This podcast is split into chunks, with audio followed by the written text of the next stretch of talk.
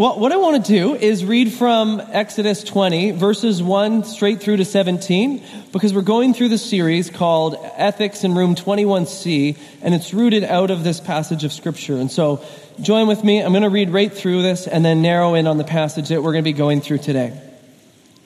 And it says, And God spoke all these words, saying, I am the Lord your God, who brought you out of the land of Egypt, out of the house of slavery. You shall have no other gods before me. You shall not make for yourself a carved image or any likeness of anything that is in heaven above, or that is in the earth beneath, or that is in the water under the earth. You shall not bow down to them or serve them, for I, the Lord your God, am a jealous God, visiting the iniquities of the fathers on the children to the third and fourth generation of those who hate me, but showing steadfast love to thousands of those who love me and keep my commandments. You shall not take the name of the Lord your God in vain, for the Lord will not hold him guiltless who takes his name in vain. Remember the Sabbath day to keep it holy. Six days you shall labor and do all your work, but the seventh day is a Sabbath to your Lord, to the Lord your God.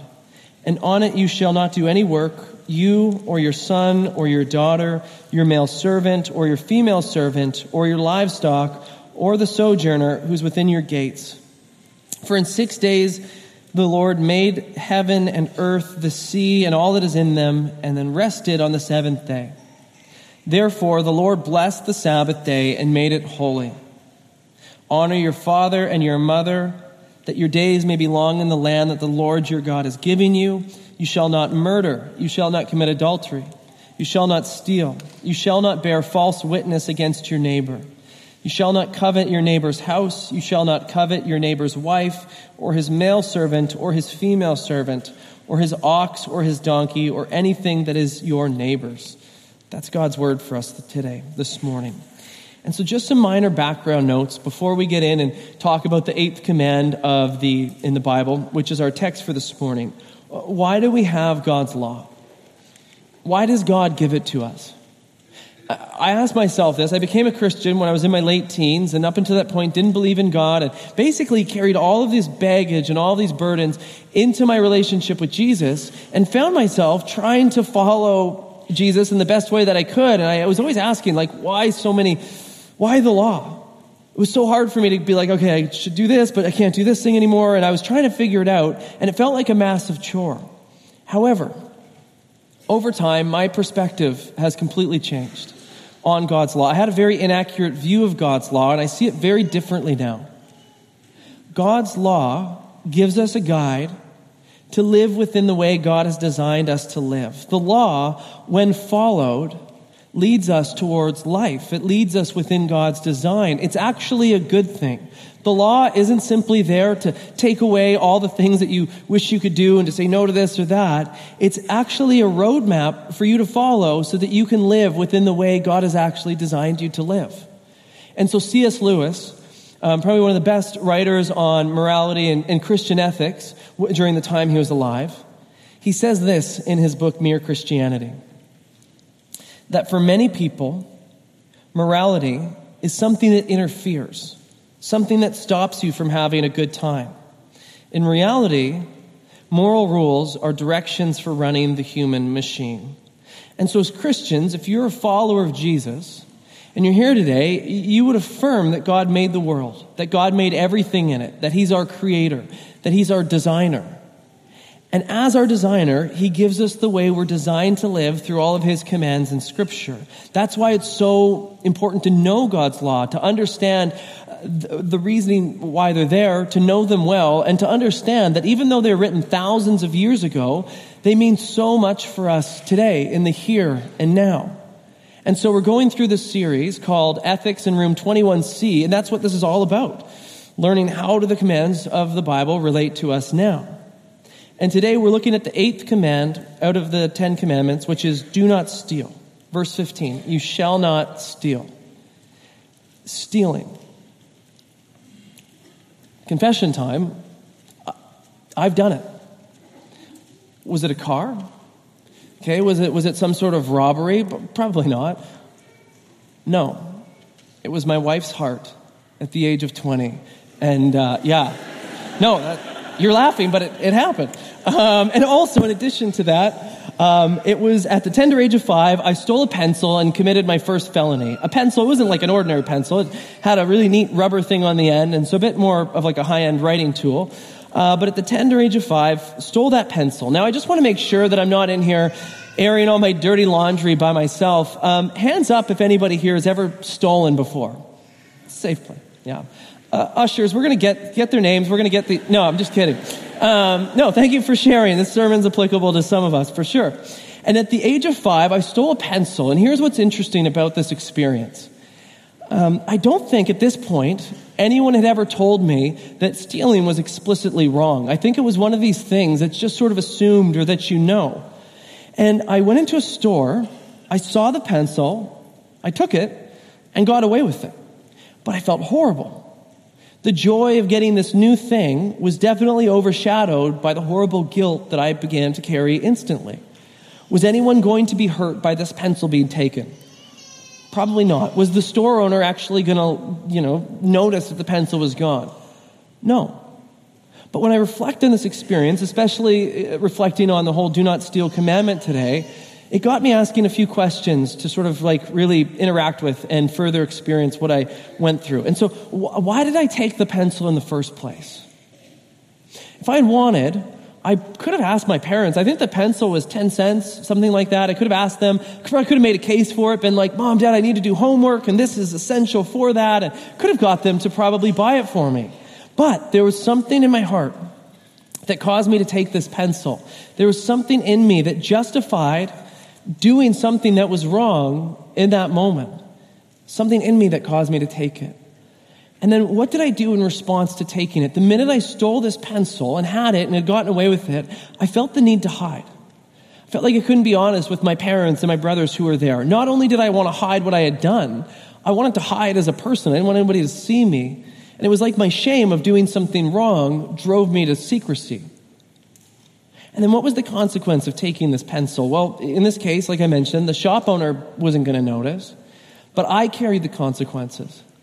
I felt gross. I felt like I had this internal battle where you know the only way you're going to feel good is by confessing it and actually bringing it to light and sharing it with other people. And yet you know if you've ever done something wrong, that's like the last thing that you want to do. And so I had this internal battle going on and, basically, in short, this thing that I thought was going to make me somewhat happier, this thing that I wanted, ended up bringing a ton of misery into my life. It was a full emotional and intellectual experience at the age of five. I felt like I lived 10 years as a five year old. Thank you for letting me get this off my chest. Um, but I think, actually, I think like later that day, I think I cried. And was like, Mom, Dad, I stole it in here. And it, it worked out fine. But my experience in that moment helped me to reflect and gave me a bit of a framework for what I would want us to, uh, how I want us to approach this today. So what I'm going to do is going to ask three questions, and then we're going to walk through them and answer them as we explore this text today. And this is for stealing, and it's also just for sin in general. and so the first question is, what's in our hearts? That would even get us beginning to consider stealing? Okay, what's in our hearts that would cause us to think about stealing? What are the consequences of stealing, both large scale and for the individual? And then how do we handle our actions and our thoughts when we live in a way that's outside of the way God has designed us to live? And my hope is that we don't detach today. Okay, it's so easy to hear do not steal and be like, well, I've never robbed a bank, so I'm, I'm fine. Or to be like my neighbor Frank, that guy needs to be, that guy steals my paper every morning off my step. That guy should be in here listening to this, not me. And I feel like what I want us to do is just use this morning as a time of self examination. Because maybe there's things in our hearts that we need to be aware of. Maybe there's areas that Jesus needs to minister to today. Because when you really think about it, things, the other commands in the Bible, when you look at theft, when you look at adultery, when you look at murder, these are never overnight things. They're usually the result of a slow drift where our hearts become callous, where we say yes to little things and little moments, and over time they become bigger and bigger. And then what happens is the sin that's going on within us internally, it manifests itself in ugly ways externally. So let's let Jesus have access to our hearts and our minds this morning. Question one What's in our hearts that would cause us to think about pursuing stealing? And the, the really simplistic answer is that every single one of us has a sin nature. Romans chapter 3 talks about how no one is good. We've all fallen short of, of God's glory, and we all have a sin nature within our lives, which means all of us sin. It can be inwardly, externally. And anytime we sin externally, or I should say, most times when we sin externally, things like stealing, murder, adultery, these are usually the overflow of something that's already pre existing within our hearts. So in Matthew chapter 15, Jesus is eating with the Pharisees. These are re- the religious leaders of the day. And um, they're criticizing Jesus because he didn't wash his hands before the meal. And this is Jesus' response to the Pharisees. This is verse 17, and it says, Don't you see that whatever enters the mouth goes into the stomach and then out of the body? But the thing that comes out, the things that come out of a person's mouth come from the heart, and these defile them. For out of the heart come evil thoughts, murder, adultery, sexual immorality, theft, false testimony, slander. These are what defile a person. But eating with unwashed hands does not defile them. See, out of the heart come evil thoughts. That's where things like adultery, murder, and specifically theft, they start in the heart and then they come out of us. And for, so for stealing, I think the questions that we need to start uh, asking are things like this Are we ever jealous? Do we ever want the things that other people have? Do we covet? Do we have feelings of discontent deep within our heart? Okay, do we find our satisfaction in Jesus or do we find our satisfaction in, in other things? Are we always in search of new experiences, new things to satisfy us as people? Because this is where the whole do not steal should get very real for every person in the room. Because it always starts with these things in our hearts, and these are the things we want to go after. I had this friend, he was a pastor friend from about four years ago, and he always had this, this great tagline. It said, Go after the root to get to the fruit. Okay, go after the root to get to the fruit. And I was like, that, that's catchy, that's practical. I remember it four years beyond. And that's kind of what we're, we're talking about today. And so for us, this is really simplistic, really simplistic. Um, an example. Usually, bigger the TV, better the TV. Okay, growing up, this was the, the mantra for my household. Bigger the TV, better the TV. And so very much like today, except today, you want a bigger screen, but you want a lighter, thinner TV but during my childhood and growing up, you wanted a bigger screen, but then you wanted a TV that weighed like 1,500 pounds as well, because bigger the TV, better the TV. And I remember there were times you'd get a new TV and it was like an event. You'd have people over and people would see the new TV. You might put a movie, on and everyone would be like, great TV, and everyone's really excited. And you're like, wow, life is really, really good.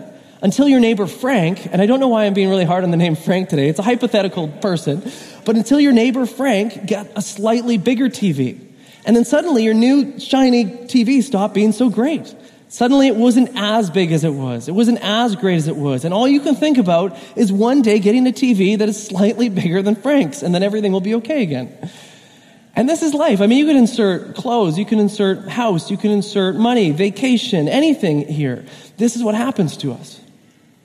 So back to my story of the pencil. I took it I wanted something that I didn't have, but that started with a longing before it actually resulted in, in action. It started with a longing. We are a people that has a nature that is so hard to satisfy because that's what a sin nature does to us. We want more, we want better. We're a people that is generally discontent, that consistently compares ourselves to others and what they have and who they are. And so let's stop here and let's just identify this. Point one in your notes is that when it comes to stealing, we want to examine our hearts first and confess our internal sinful desires to Jesus. We want to examine our hearts first and confess our internal sinful desires to Jesus. Because if you are fully content, if you are fully satisfied in Jesus, if you're meeting with Jesus regularly, if you're practicing ongoing confession and repentance and prayer, Jesus' Spirit works in your heart to remove sin. He does like the deep heart work through those things. And when our hearts go unchecked, this is when we let things build. This is when we're so tempted into sin. Any external sin usually starts with an internal sin that's just gone unchecked. And so let's start by always examining our hearts first. Second question What are the consequences of stealing? Like, why did God include it in his law? He gave us 10 commandments here, and stealing makes up 10% of them. And so, again, referencing C.S. Lewis and his thought process, he, he writes this about God's law. He says, First, morality is social, it's concerned with fairness and harmony between people. Second, morality is individual, it's concerned with harmony within the individual person. And finally, morality has a purpose connected with the overall purpose of human life. So God's law typically has a larger society function, usually has a function and consequences for us in our relationships. So it's a relational function. And then it always has consequences for us as the individual. And so breaking God's law has larger consequences. And so large scale, think about society. How does society function if stealing is rampant? It's chaos. It, doesn't work. Society can't function if there isn't a law against stealing. And so if you go back historically throughout all civilizations and all civilizations currently around the world, stealing or do not steal is one of these staple law that, laws that exist because you can't have a functioning society without that law. It does things where it, it transforms all the fabric of society, where people function with anxiety because you're going, people to take my things that I've worked for. It brings laziness because you go, why would I work for things? I'll just take the things. And basically, it brings chaos to society. Relationally, what happens when stealing is present? You get relational brokenness. If I go to my neighbor Frank's house and steal his TV, break my back doing so because it's so large, take his TV, what happens? Well, he's lost something that he's worked for, that he's earned, and so he loses, but more importantly, there's now a trust that's broken between you and him. And trust is extremely fragile and hard to repair once it's broken.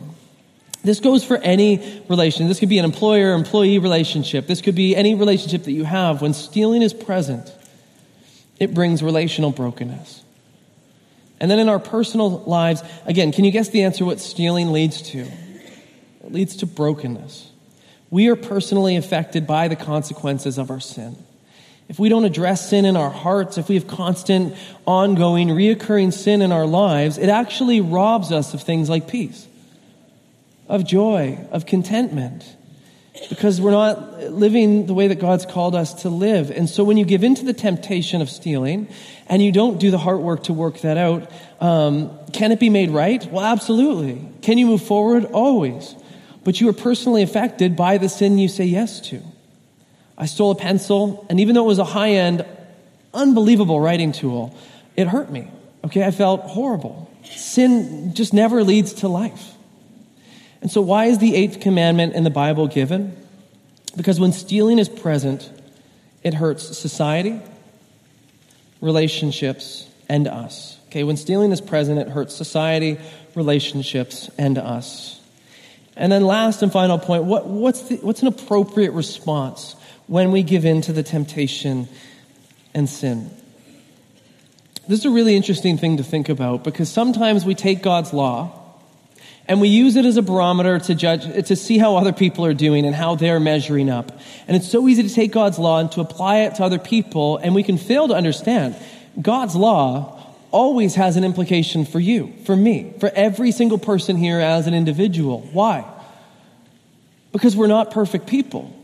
One of the foundational and fundamental things that we believe as followers of Jesus that's core to Christianity is that we are an imperfect people saved by a perfect Savior. Imperfect people saved by a perfect Savior who's working in us to shape us, to mold us into who He is, into Christ's likeness. But know this we are all here always in a state of progress during this time on earth, never fully arrived. We're never hitting a, a point of perfection.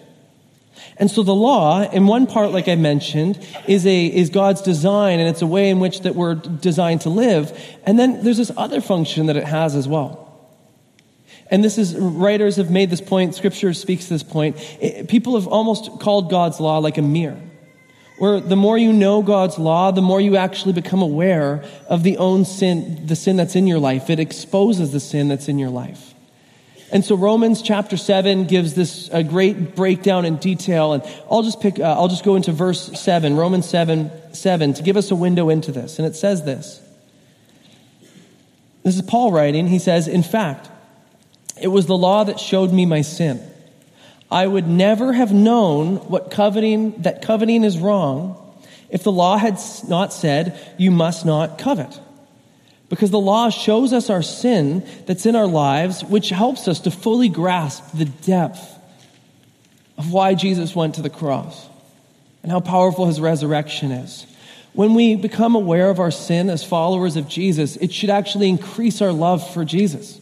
Where we start to go, Thank you, Jesus, so much for dying for me because I need it. He saved us when we couldn't save ourselves. Jesus saw your past, your present, your future sin, and still goes to the cross. Romans 5, verse 8, such an amazing verse, says that but God demonstrates his love for us in this that while we were still sinners, Christ died for us. Jesus died knowing he was saving a very messy people.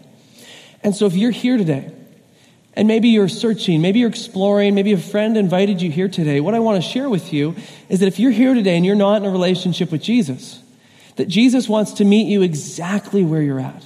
He's fully aware of your mess, fully aware of all your baggage, all of your wrongdoings, all of your shame, and wants you as you are.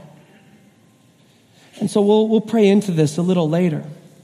And so when we sin, how do we respond? When we see sin in our hearts and we see it lived out in our lives, what do we do? And the first thing I would say is don't hide. Like when I stole that pencil, I just felt the shame of what I had done and it drove me to secrecy, but that's never, ever a helpful way in dealing with sin that's present in your life. And so for us, um, there's this amazing verse in Hebrews 4, verse 16, that says, Let us then approach God's throne of grace with confidence so that we may receive mercy and find grace to help us in our time of need. And so for us, two things I want to say. The first is when you sin, when you're aware of sin, run to Jesus instantly. Don't give in to the temptation to hide. We always kind of want to like clean ourselves up or go and get ourselves better and then we turn to Jesus. But that's, that's not, that's not what he wants. Run to Jesus instantly, right in the midst of your mess, right in the midst of your sin and confess and you'll find help through him. Jesus is good. Run to him instantly. Second thing is tell a friend for accountability and prayer. One of the greatest lies of the enemy is that we can figure everything out on our own. We sin, we mess up, we're like, okay, I'll work this out and it'll be fine. I'm in this thing called a D group, uh, which stands for discipleship group, with two other guys, and we meet weekly to confess our sin and pray for each other. I'm not going to lie. Whenever it comes to my turn and I'm going to confess sin, do I ever enjoy doing that? Not really. You're always kind of embarrassed and you're like, oh, okay, I got to do this. But it's one of these things, I, I tell you, if you want to find freedom from sin, bring it to light in front of others. It's amazing how God shows up, how Jesus shows up in actually sharing things and having people pray and having people journey with you. There's no freedom from sin when we let it just fester in the darkness and try to wrestle with it alone. And I'll, I'll admit, if you ever confess things to people, if you have friends, if you have people in your life that you can do that with, it takes humility. It takes courage. But it's so worth it. And always remember that's not that you're the one who falls short and everybody else is perfect. We're all, it's common ground. Imperfect people saved by a perfect Savior. And so, my third point is when you see sin in your life, run to Jesus instantly and share it with a friend for accountability and prayer. Just to recap these three points again before I close. When it comes to stealing, we want to examine our hearts first and confess our internal sinful desires to Jesus. Why is the eighth commandment given? It's because when stealing is present, it hurts society, relationships, and us. When you see sin in your life, run to Jesus instantly and share it with a friend for accountability. Let me close with a story. And I think the best way to sort of set this story up is to say this. Whenever we look at God's law, we can be, the point with God's law isn't just to always be highly reactive. So I'll explain it this way. When you read and study the life of Jesus and his time on earth through the Gospels, he, he's usually much more proactive than just telling people to not do things. He calls people to do things. There's usually a proactive that accompanies the reactive part of the law. And so, for example, if you looked at the law, do not commit adultery, that's not the barometer of success for a healthy relationship. There's things you want to do, like bring love. You serve in your relationship. You're present in your relationship. There's things that you do. A relationship isn't just defined by the things you don't do. And so when we look at stealing, I would ask the question what's the opposite of stealing? It's generosity. And so instead of just taking the posture when we approach God's law of going, I'm not going to steal, Jesus calls us to more. We should take the posture, how do I provide for others? How do I practice radical generosity to be a demonstration of the fact that I serve a radically generous God who is good? Robert Murray M'Cheyne, he was a Scottish preacher in the 1800s, he says this. He says, The more you understand who Jesus is and what he's done for you, the more generous you become. We've been given everything through Jesus, and we should be a people that extends grace and generosity to others. So, the story to close. I always butcher this title because I'm. It's one of my, my favorite book, um, but I'm not French, and so uh, there's a famous story from the book Les Miserables. Is that good enough? It doesn't matter. Anyways, there's a great book, uh, famous story from the book Les Miserables, and the main character's name is Jean Valjean. Super fun to say, Jean Valjean. And he's released from prison after being in prison for 19 years. And the only way that he knows how to live is through stealing, it's through hiding, it's through taking advantage of others. And so he's been out of prison, and he meets this bishop, and this bishop shows him kindness and grace and invites Jean Valjean over for supper and then puts him up for the night and takes care of him for, for the evening. Jean Valjean, he's overwhelmed. He, throughout 19 years, hasn't had one person show kindness to him. Not one person. So he's overwhelmed, and he goes to bed that night. But his old character, his old nature that he's so saturated and steeped in, it's still there. And so what he does is he gets up in the middle of the night and steals all the bishop's silverware and leaves. Steals the silverware, goes into the night, but he's caught by the police. And this is it. I mean, 19 years in prison. He's going back to prison for life, if not worse. And so the police bring him back to the bishop's home to sort of return the stolen goods and to just present him to the bishop. And the bishop tells the police when, he's, when Jean Valjean's brought in, he says, Oh, no, no, no. No, these were a gift for my friend. He didn't steal them.